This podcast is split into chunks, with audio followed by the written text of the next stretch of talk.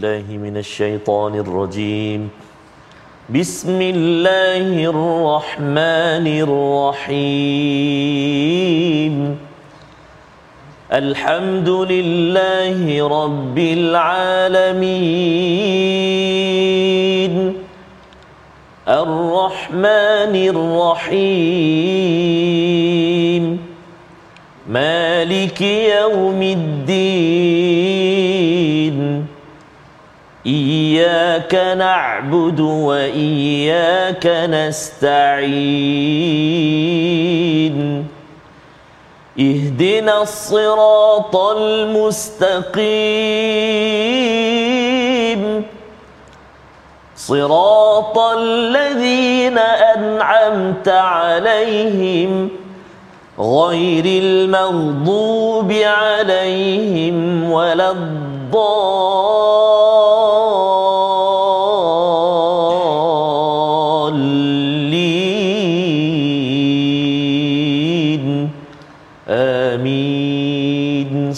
صدق الله العظيم إن الحمد لله نحمده ونستعينه ونستغفره ونعوذ بالله من شرور أنفسنا ومن سيئات أعمالنا من يهده الله فلا مضل له ومن يضلله فلا هادي له أشهد أن لا إله إلا الله وحده لا شريك له وأشهد أن محمدا عبده ورسوله رب اشرح لي صدري ويسر لي أمري واحلل عقدة من لساني يفقه قولي السلام عليكم ورحمة الله وبركاته Apa khabar tuan-tuan dan puan-puan di luar sana? kita bersyukur, alhamdulillah, ah, kita bersyukur kehadrat Allah Subhanahu Wa Taala kerana kita masih lagi diberikan kesempatan untuk bersama-sama dalam program My Quran Time Baca Faham Amal.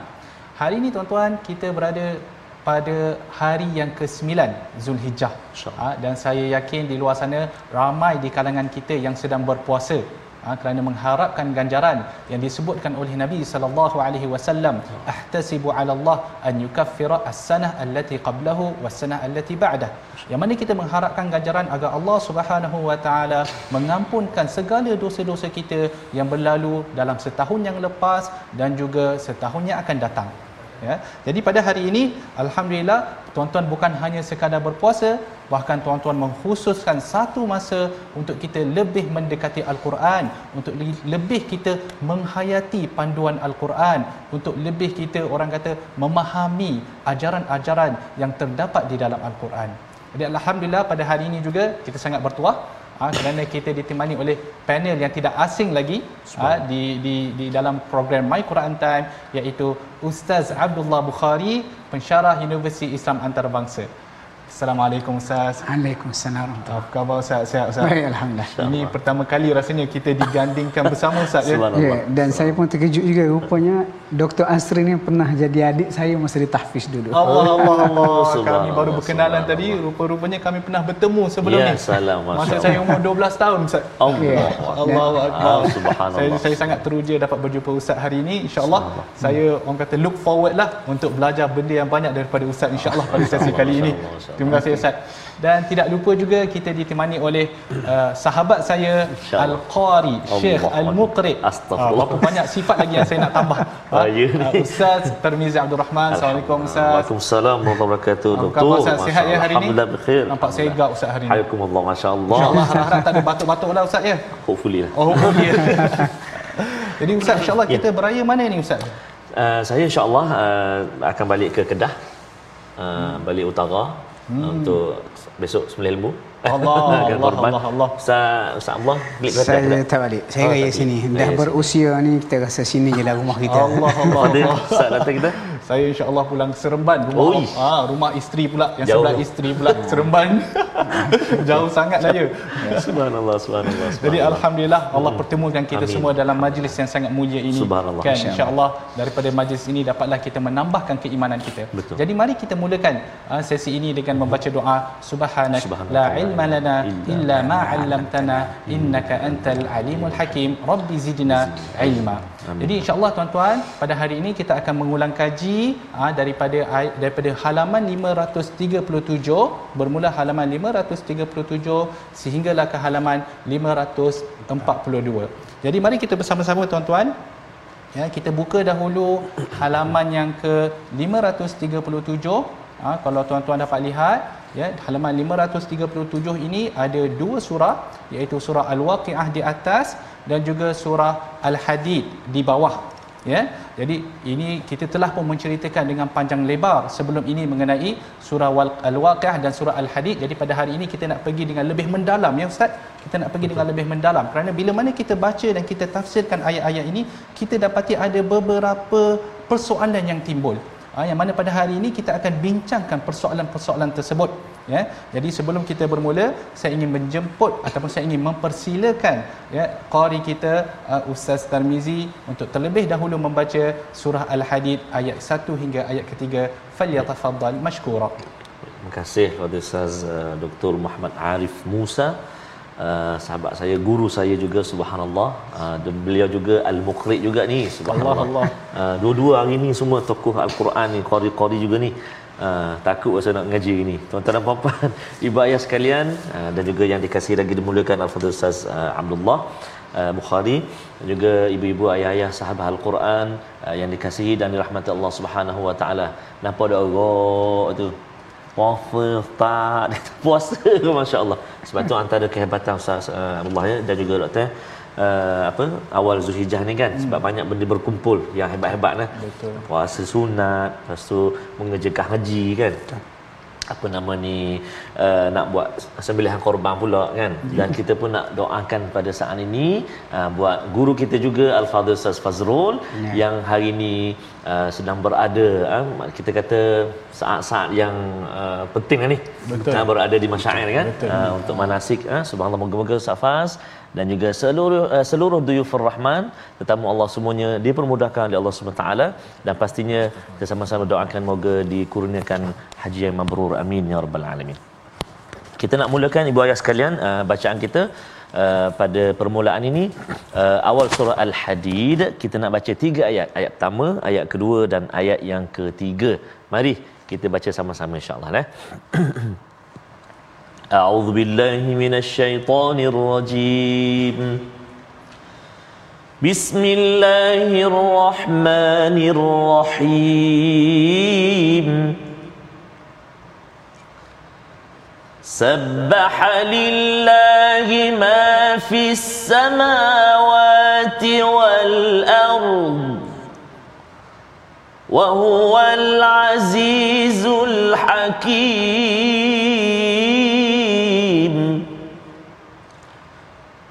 له ملك السماوات والأرض يحيي ويميت.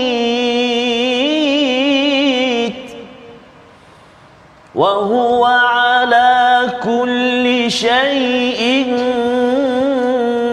قدير.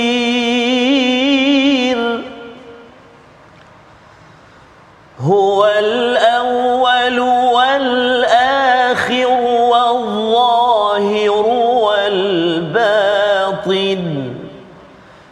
وهو بكل شيء عليم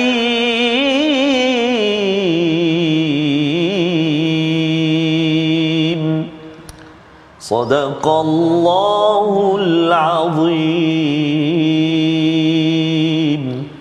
Bertasbih kepada Allah apa yang di langit dan di bumi dia maha perkasa maha bijaksana miliknya kerajaan langit dan bumi dia menghidupkan dan dia mematikan.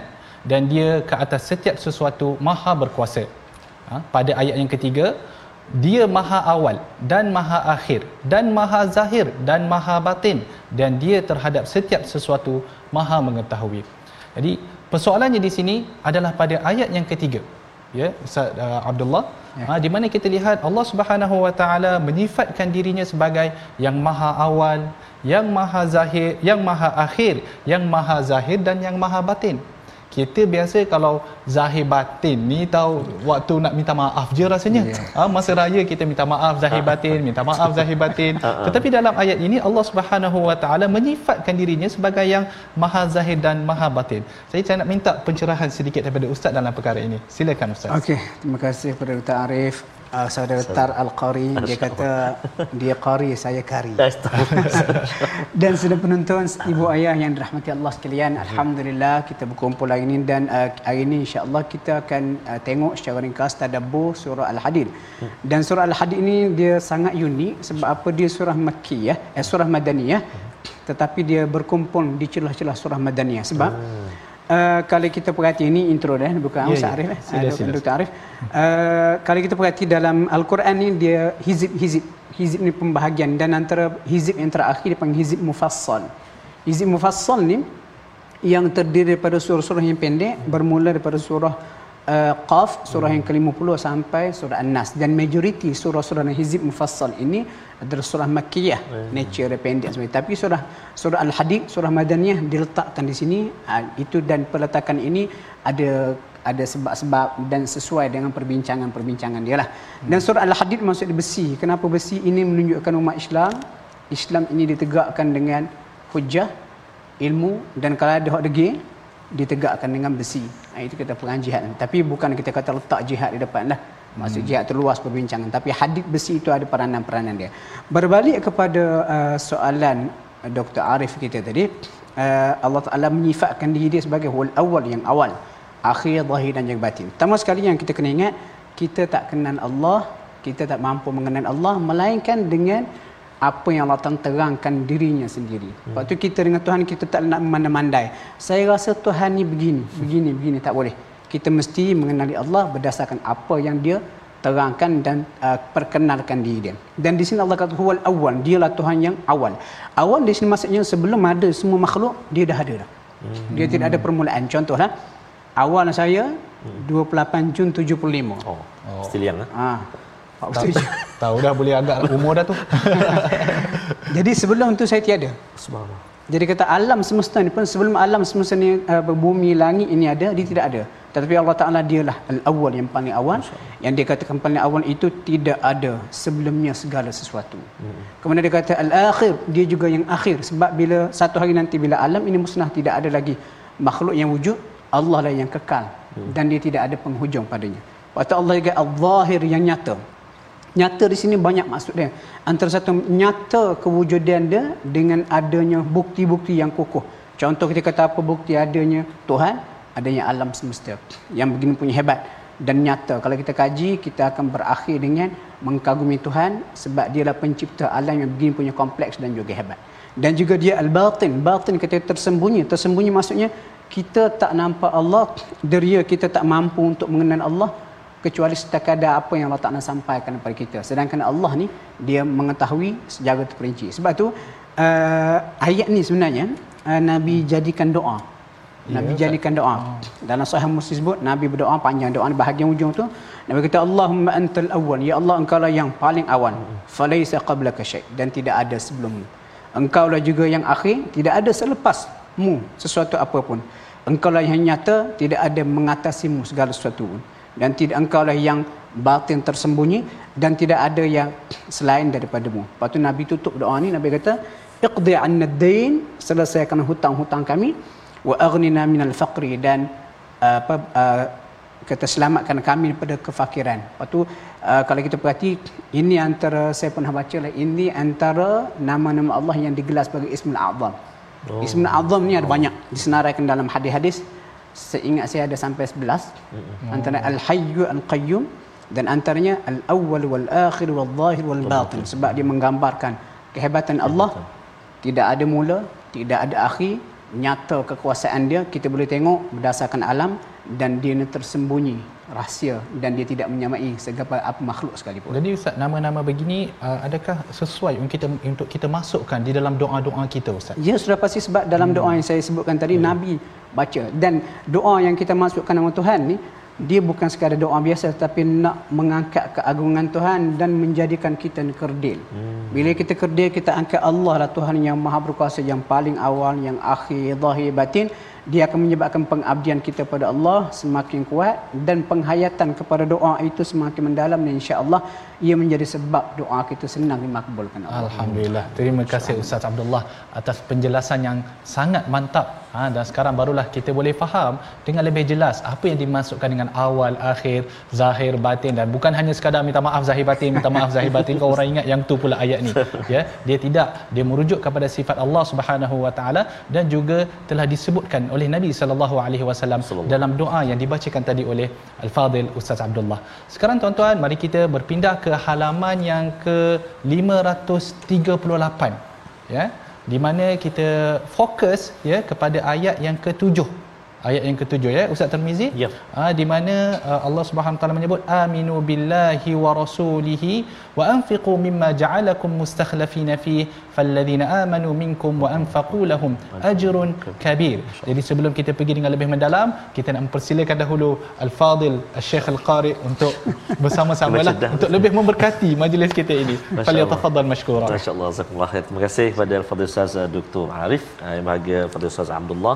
Ibu-ibu ayah-ayah sahabat Al-Quran yang kasihi dirahmati Allah Subhanahu Wa Taala sekalian. Ayat yang ketujuh kita nak berpindah sekarang ini di muka surat sebelah dia 538 kita nak baca sama-sama uh, ayat yang ketujuh bersedia angguk nampak tu ha, boleh jom kita baca sama-sama insyaallah a'udzubillahi minasyaitonirrajim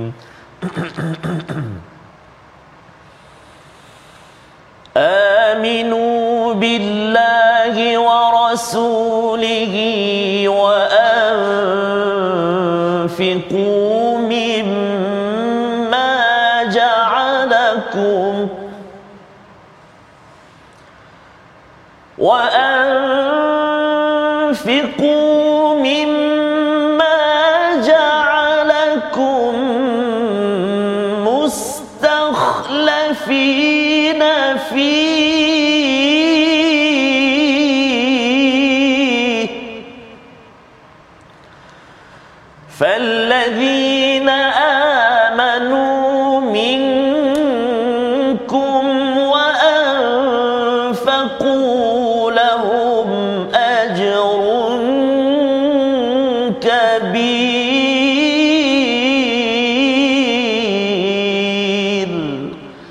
صدق الله العظيم Sadaqallahul azim. Berimanlah kamu kepada Allah dan Rasulnya dan bersedekahlah kamu daripada apa yang dia telah menjadikan kamu orang-orang yang menguasai padanya. Maka orang-orang yang mereka beriman di antara kamu dan mereka menafkahkan bagi mereka pahala yang besar. Ya, di dalam ayat ini kita melihat Allah Subhanahu Wa Taala menggunakan perkataan mustakhlafin. Ha? Mustakhlafin ya ustaz. Jadi Persoalannya di sini mustakhlafin disebutkan orang-orang yang menguasai. Adakah dia sama dengan perkataan khalifah seperti hmm. yang disebutkan dalam surah Al-Baqarah? Hmm. Wa idh qala rabbuka lil malaikati inni ja'ilun fil ardi khalifah ataupun adakah dia terdapat maksud yang lain? Dan bagaimana pula konteks mustakhlafin ni digunakan dalam harta? Ya. Jadi nak minta ustaz sedikit pencerahan tentang perkara ini. Okey, terima kasih. Eh. Mustakhlaf ni betul lah seperti yang disebut oleh Dr. Arif tadi. Dia sedikit sebenarnya ada kaitan dengan perkataan khalifah. Khalifah ni gini, uh, dalam ayat tu Allah kata aku nak jadikan uh, manusia sebagai khalifah pentadbir di bumi. Bila sebut pentadbir khalifah di bumi, dia tak boleh nak memandai-mandai. Hmm. Dia mesti, mesti berdasarkan uh, polisi yang dibuat oleh pemilik sebenar, pencipta sebenar, Allah Ta'ala. Jadi sekarang ni, uh, harta kita Allah Taala jadikan kita penguasa walaupun duit kita berapa juta duit Oh, insya Allah Allah Allah. Ya Rabbana. Amin. Katalah, katalah Ustaz. Tarmizi ada, ada 10 juta dalam bank eh. Amin ya Rabbana. Amin. Duit itu bukan Ustaz Tarmizi punya. Betul. Ha. Tapi Allah Ta'ala bagi pinjam. Pinjam. Sebab dalam perbincangan ulama tafsir dia kata harta yang kita dapat hari ini sebenarnya bukan kita punya. Tapi kita ganti mustakhlaf. Kita ganti milik orang sebelum, orang sebelum, orang sebelum. Dan selepas kematian kita duit 10 juta pun kalau kita mati besok masuk dalam kubur kain kapan selai pun. Betul. Allah. Jadi kita tinggalkan. Lalu yang kita tinggalkan itu diambil alih pula diganti tadbir urusnya oleh orang yang berikutnya. Ya, itu prinsip. Jadi kenapa Allah Taala sebut mustakhlafina fi? Allah Taala nak sedarkan kita harta kita bukan 100% milik kita. Masya-Allah. Dan kita dalam Islam pada harta kita ada hak orang lain. Hak orang lain itu sama ada dalam bentuk kita katakan zakat uh, 1 per 40 2.5% ataupun hak orang lain pada harta kita itu adalah dalam bentuk sedekah. Yeah. Dan bila Allah kata mustakhlaf kamu sebagai pemegang amanah, penguasa sementara, bila sampai masanya aku minta balik duit tu, hmm. kamu kena bagilah. Oh. Contohnya ada dengar orang susah, lepas tu orang minta bantuan. Kita duit banyak ni. Hmm. Kita boleh bagi dan tak bagi. Lepas tu seolah-olah bila kita baca ini Allah Taala kata, okey sekarang duit aku bagi tang pegang dulu tu minta balik untuk beri pada kawan ni. Jadi bila kita hmm, ada dalam ya? mindset kita hmm. pemikiran sebegitu, harta itu bukan letak di hati tapi letak pada tangan kita. Masya-Allah. Dan menariknya kalau kita perhati mula pada ayat 7 ni, ayat 7 sampailah kepada ayat 12, memang dia cerita konteks sedekah. Konteks sedekah dan kalau kita pergi lebih lanjut lagi sedekah ni antara amalan yang manusia akan sesali kalau sekiranya mereka Masya. tidak bersedekah semasa di dunia. Hmm. Buktinya di akhir surah surah munafiqun nanti kita akan sampai. Bagaimana disebut orang yang beriman bila mereka mati mereka nak balik semula ke dunia sebab apa? Mereka nak bersedekah. Oh. ha, jadi sekarang ni bila kita faham ayat ni kita ingat oh harta aku Allah tak nak bagi pinjam sebagai pentadbir kita boleh pakai. Tapi bila masa Allah tak nak minta balik dengan zakatnya dengan sedekahnya kita kena pulangkan kembali. Okey. Terima kasih. Alhamdulillah ustaz. Penjelasan yang jelas ya kepada kita apa yang dimasukkan dengan mustakhlafin aa, ah, di mana kita ini harta yang kita ada tuan-tuan bukanlah milik kita semata. Ia adalah milik Allah tetapi kita hanya menguruskannya. Jadi kalaulah kita diminta untuk menguruskan mengikut cara yang diminta oleh Allah Subhanahu Wa Taala maka kita perlulah orang kata apa uruskannya dengan cara yang begitulah kan? Jadi kalau nak sedekah lepas ni janganlah rasa berat hati. Uh, contoh kan nampak tabung masjid tu lalu kat depan nak keluarkan singgit pun rasa menggigil-gigil nak bagi kan? Ha, kadang-kadang orang kata ada setengah orang ni harta bukan saja di tangan di tangan di hati di poket semua tempat. Ha, semua benda berkait dengan harta sahaja. Jadi tuan-tuan kalau lihat pada ayat ni kita kena faham bagaimana untuk kita bermuamalah dengan harta kita. Jadi semestinya kalau kita menceritakan tentang sedekah semestinya contoh yang terbaik untuk kita nak ikut untuk kita bersedekah adalah contoh para sahabat radhiyallahu alaihim. Hmm. Kerana kalau kita lihat ya ustaz, ah, pernah diriwayatkan bahawa Abu Bakar radhiyallahu anhu bila mana dia bagi bila mana beliau menginfakkan hartanya, beliau menginfakkan semua hartanya. Ha? sehingga kan ditanya apa yang kamu tinggalkan hmm. untuk untuk keluarga kamu hmm. katanya aku tinggalkan ya. Allah dan rasulnya ha, jadi ha, untuk bila kita berbicara tentang para sahabat radhiyallahu alaihim kita bolehlah relate. Kita boleh kaitkan dengan ayat yang ke nombor 10 sebentar lagi insya-Allah kita akan ceritakan bagaimana ayat ini ah, apakah kaitannya dengan para sahabat. Kita berehat sebentar. My Quran time baca faham amal. Boleh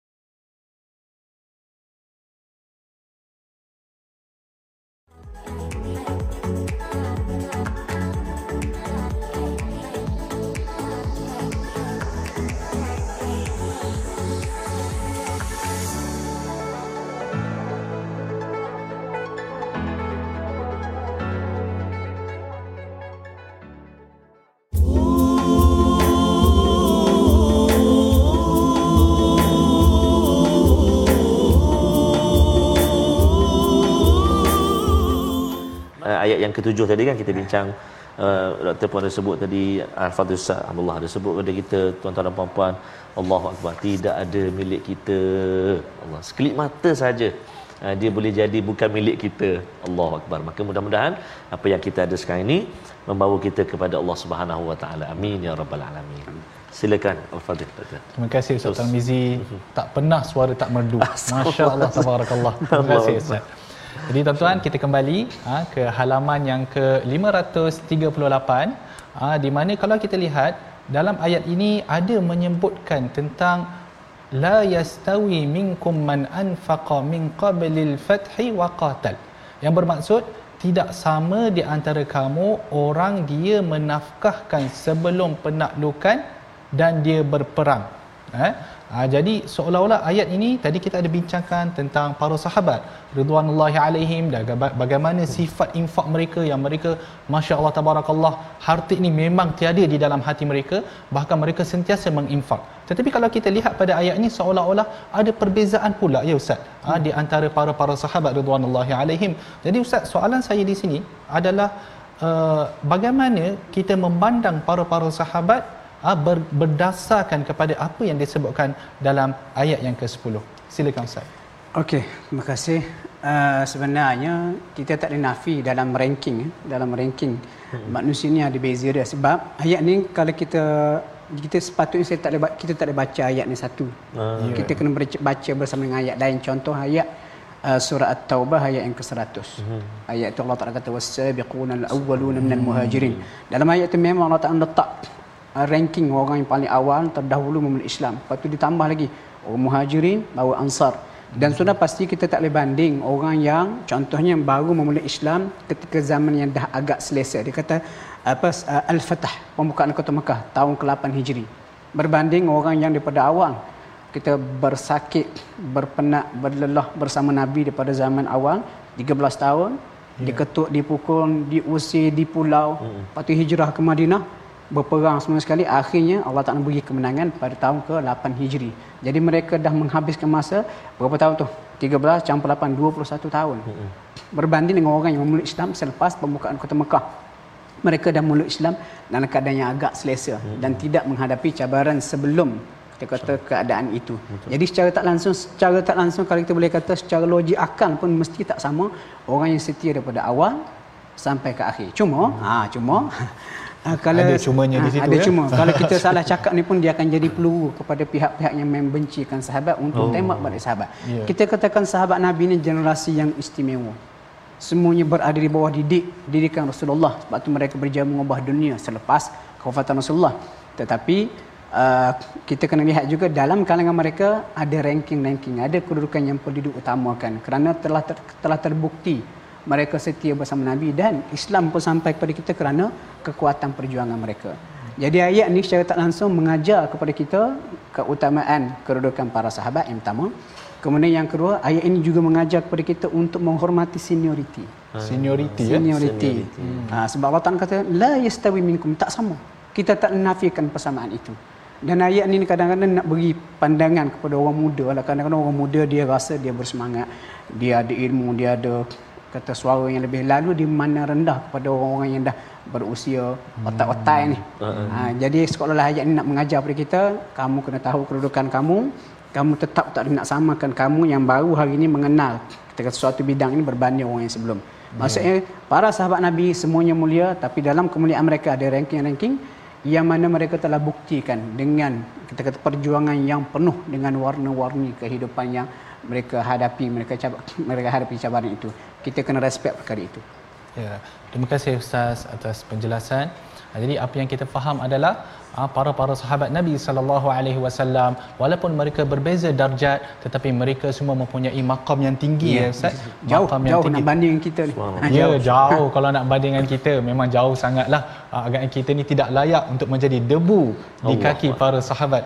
Ridwanullahi alaihim uh, dalam masa yang sama ayat ini juga mengajar kita uh, supaya kita uh, respect lah uh, kita menghormati orang yang lebih tua orang yang lebih senior ini sesuai dengan saranan Nabi sallallahu alaihi wasallam laisa minna man lam yuqtir kabirana wala yarham saghirana uh, bukanlah dari dari kalangan kami orang-orang yang tidak memuliakan yang tidak menghormati orang-orang yang lebih senior uh, dan juga tidak merahmati orang-orang yang lebih kecil daripada kita. Jadi sekarang uh, kita berpindah pula pada halaman yang ke 539 ya.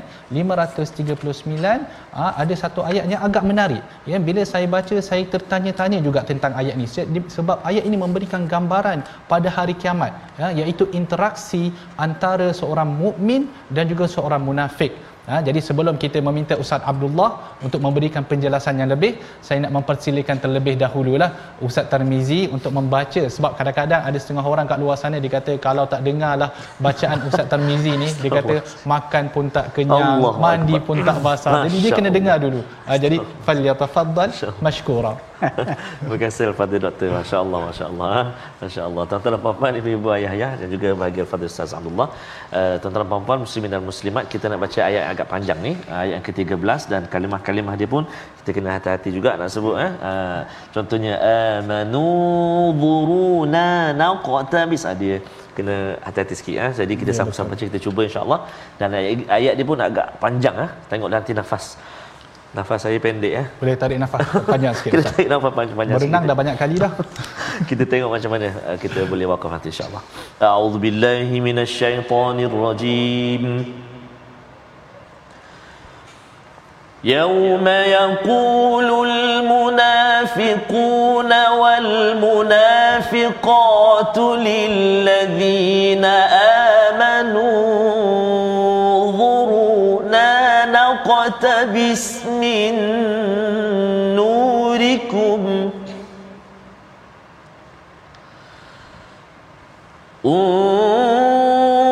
انظرونا نقتبس من نوركم قيل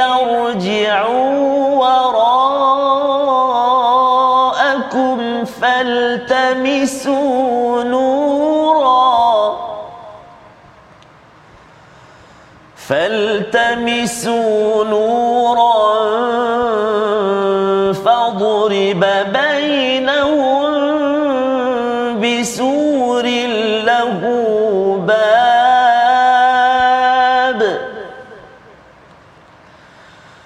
فضرب بينهم بسور له باب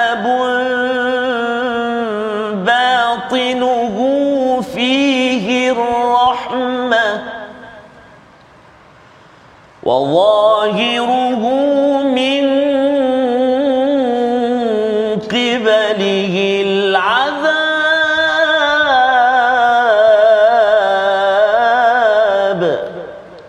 صدق الله العظيم. صدق الله العظيم. Pada hari berkata para lelaki munafik dan para perempuan munafik kepada orang-orang yang mereka beriman tunggulah kami. Kami akan mengambil daripada cahaya kamu.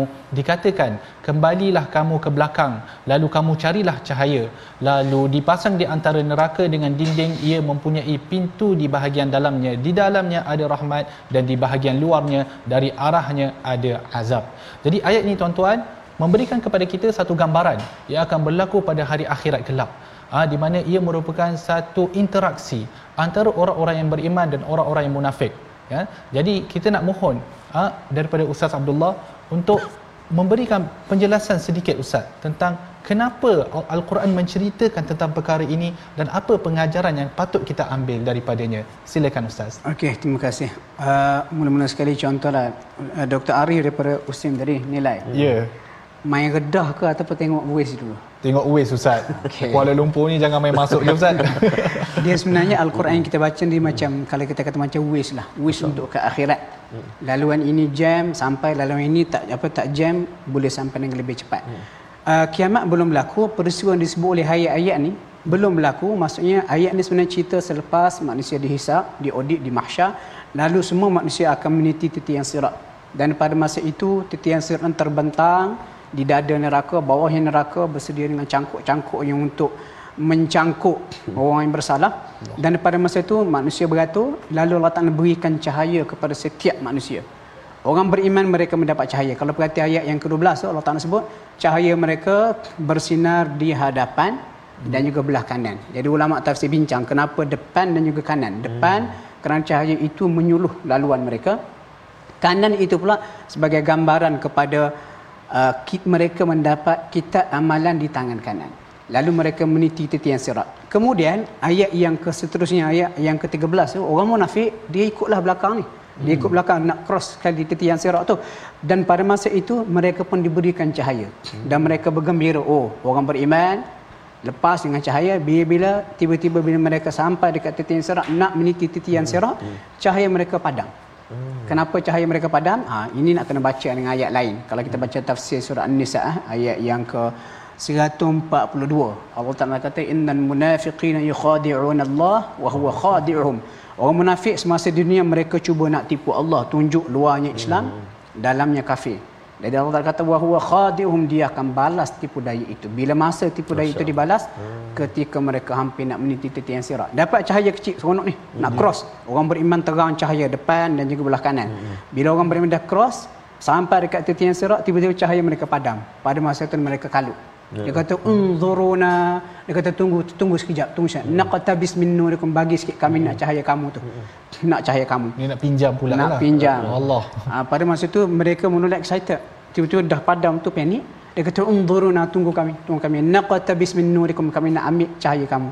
Dan pada masa itu orang beriman pun pulang paku buah keras. Dia kata qila irji'u wara'akum. Ha, dikatakan kepada mereka irji'u wara'akum balik ke belakang. Maksud kami dapat cahaya ni bukan cerita hari ini investment kami yang semasa di dunia dahulu. Beriman kepada Allah beriman kepada Rasulullah. Sedekah-sedekah kami. Kamu semasa di dunia kamu tak buat benda jadi sekarang cahaya ni adalah hasil investment pelaburan semasa di dunia. Ah, baliklah kamu semula dan ulama tafsir kata qila rji'u wara'akum ni kata sindiran yang pedas. Yang hmm. mereka sesali. Masa tu kalau kita kata geng-geng munafik tepuk dahi belaka. Hmm. Allah. Allah habislah kami. Tak nak baliklah. Hmm. ha, lepas tu uh, bila mereka orang beriman dah teruskan perjalanan mereka teruskan juga tiba-tiba dibina dinding yang memisahkan mereka. Akhir mereka jatuh ke dalam neraka. Hmm. jadi pengajaran penting pada ayat ni saya boleh simpulkan ada beberapa. Yang pertama Al-Quran cerita siap-siap dah apa yang akan berlaku macam wish tadi. Supaya hmm. bila kita baca ayat ni, kita ambil pengajaran kenapa mereka diperlakukan sebegini. Cahayanya padam, kalut, resah dan sebagainya. Kerana semasa di dunia macam mana perangai mereka. Jadi kita jangan ikut macam mereka. Hmm. Yang kedua, ayat ni juga menunjukkan bagaimana Allah Ta'ala beri kemuliaan kepada orang beriman. Dan mereka diberi jaminan keselamatan. Jadi kita semasa di dunia ni, kita kena usaha sedaya mampu. Sebab tu, ayat ni kalau kita nak cantik lagi mm-hmm. dia baca sekali dengan surah mm-hmm. at-tahrim. Tahrim oh. surah at-tahrim surah yang ke-66 ayat yang ke-8 ayat tu panjang. Masyaallah ha, bahagian ujung tu Allah kata apa? Uh, nuruhum yas'a baina aydihim wa bi aymanihim. Cahaya orang beriman ketika meniti tiang sirat itu dia kata bersinar di hadapan dan di belah kanan sambil mereka berkata rabbana atmim lana nurana Tuhan sempurnakan cahaya ini kepada kami ampunkan kami sebab mereka tengok ada orang Orang munafik dipadamkan cahaya. Lalu orang beriman di masa lagi resah. Dia dah ada cahaya, dibimbang hmm. kok-kok. Cahaya itu akan terpadam. Kok-kok semasa dunia mereka ada sifat-sifat munafik. Oh. Lalu mereka berdoa, Tuhan sempurnakan cahaya kami. Sempurnakan cahaya kami. Saya ingat ayat yang ke-8 ni dulu masa fenomena supermoon. Oh. Ha, supermoon tu. Orang saya baca ayat yang ke-8 ni. Oh. Ha, dia kata doa ketika melihat supermoon. Rabbana atmim lana nurana. Jadi saya, kita bidang tafsir, kita baca status kita kata ni tak betul ni. Hmm. Maksudnya orang Kelantan panggil bijak. Bijak. dia ambil ikut sedap ayat. Dia rasa oh malam ni bulan terang super moon. Oh inilah doa Dia pun sebar. Orang pun sebar. Hmm. Jadi saya tulis saya kata konteks tu salah. Ini hmm. sebenarnya cerita bagaimana keresahan orang beriman mereka nak supaya cahaya itu sentiasa terang bersama mereka ketika meniti titik yang serak. Cahaya di akhirat dia berkait rapat dengan cahaya semasa di dunia hmm. dengan iman, sedekah sebab ayat sebelum cerita pasal sedekah dan juga keyakinan kita kepada Allah. Jadi, dan hmm. dan antara yang boleh memberi cahaya kepada kita juga solat subuh berjemaah di masjid. Di masjid. Allah. Terima kasih ustaz. uh, jadi ayat ni langsung ataupun ayat dalam surah At-Tahrim tadi uh, dalam surah At-Tahrim tadi tidak ada kaitan langsung dengan supermoon ya ustaz. Jangan main petik je ayat Quran lepas tu main tepek je kat mana yang kita nak. Bukan macam tu dia punya disiplin. Jadi kita faham daripada ayat tadi uh, bahawa uh, orang beriman ada cahaya mereka insya-Allah pada hari uh, kiamat. Yang mana cahaya ini terhasil daripada amalan-amalan pertama sekali daripada iman mereka dan yang kedua daripada amalan-amalan yang mereka buat uh, di di dunia dan cahaya ini tidak akan sesekali dipinjamkan kepada orang munafik. Kita berdoa pada Allah Subhanahu Wa Taala agar kita sentiasa tergolong dalam hari, dalam golongan orang yang beriman terutama sekali pada hari tersebut. Ha, sekarang kita berpindah pula pada halaman yang ke 540 ya tuan-tuan. Kali ini kita pergi ke bawah sikit ha, iaitu ayat yang ke-23 ayat yang ke-23 di mana Allah Subhanahu Wa Taala berfirman likai la ta'sau ala ma fatakum wa la tafrahu bima atakum ha, iaitu agar tidak kamu bersedih hati ha, terhadap apa yang hilang daripada kamu dan tidak pula terlalu gembira terhadap apa yang diberikannya kepadamu. Jadi ayat ini semestinya merujuk kepada uh, musibah tadilah ha, di mana Allah Subhanahu Wa Taala menyebutkan dalam ayat yang ke-22 di mana setiap musibah yang berlaku jadi dia telah dia telah tertulis uh, di dalam sebuah kitab bila mana kita tahu tentang perkara tersebut kita tidaklah bersedih dengan apa yang terlepas dan juga bergembira dengan apa yang kita ada. Jadi ini satu statement yang agak mengelirukan. Ya Ustaz? Agak mengelirukan. Jadi adakah kita tidak dibenarkan bersedih ataupun kita tidak dibenarkan bergembira dengan apa yang berlaku? Silakan Ustaz. Ah, tak baca Mana satu? Mana satu? Okey. Okey, dia ayat yang ke-22 23 ni sebenarnya konsep qada dengan qadar. Ya. Kita kata rukun iman kita ada enam, satunya percaya pada qada qadar. Dan uh, ayat 22 tu Allah Taala sebut semua nak berlaku atau kemudian macam hari ni saya datang sini saya jumpa dengan Dr. Arif berkenalan tadi. Allah Dan semualah hak berlaku memang dah tertulis sebelum alam tercipta lagi. Subhanallah. Allah Ta'ala Tuhan yang maha mengetahui. Kemudian, kenapa Allah Ta'ala sebutkan semua hak berlaku dah ditakdirkan Allah, ada berlaku dalam rekod. Allah Ta'ala nak beri peringatan kepada kita supaya jangan terlampau sedih. Sehingga kita lupa adanya Tuhan yang mengatur segala-gala. Yeah. Dan kita juga ditegur supaya tidak terlampau gembira sehingga menyebabkan kita sombong sehingga kita lupa itu juga adalah ujian Allah. Ayat ni bukan kata tak boleh bersedih. Hmm. Tapi ayat ni memberi hakikat kepada kita. Dunia ni ada pencipta, ada pengurus tadbir alam. Jadi kalau kamu dapat kebaikan, datang daripada Allah. Keburukan pun datang daripada Allah. Kalau kamu dapat keburukan, itu ditakdirkan Allah mungkin kerana kesilapan-kesilapan kamu. Kamu jangan terlampau bersedih. Kamu jangan terlampau bersedih. Ini ada panduan ada ataupun ada pengajaran kepada kamu. Mungkin berlaku musibah ataupun bencana hari ini yang menyebabkan kamu sedih ini mungkin berpunca daripada ketidakrapian kamu mengatur perancangan. Ya Ha, jadi kalau kamu dapat musibah, jangan sedih sangat. Allah Taala akan beri peluang lagi pada kamu. Hmm. Dan yang apa nak bersedih ataupun bergembira, kita tak boleh kata benda itu dilarang oleh agama sebab dalam surah An-Najm eh, Allah Taala sebut wa annahu huwa abhaka wa abka. Dia Allah yang jadikan kamu ni ketawa dan menangis. Dan ketawa itu biasanya kerana kegembiraan Hmm. dan menangis itu kerana kesedihan. Kalau kita kata Islam berdasarkan ayat ini tidak membenar kita bersedih atau musibah sebenarnya tak betul. Ya. Ha, cuma ayat ni Allah Taala nak cerita sedih, duka, gembira, suka itu memang dah fitrah manusia tetapi dia juga mengingatkan kita bahawasanya sebalik apa yang berlaku tu dah ada takdir Tuhan ditentukan. Kita hmm. cuma berusaha dan kita tak tahu apa kesudahan. Kita buat yang terbaik.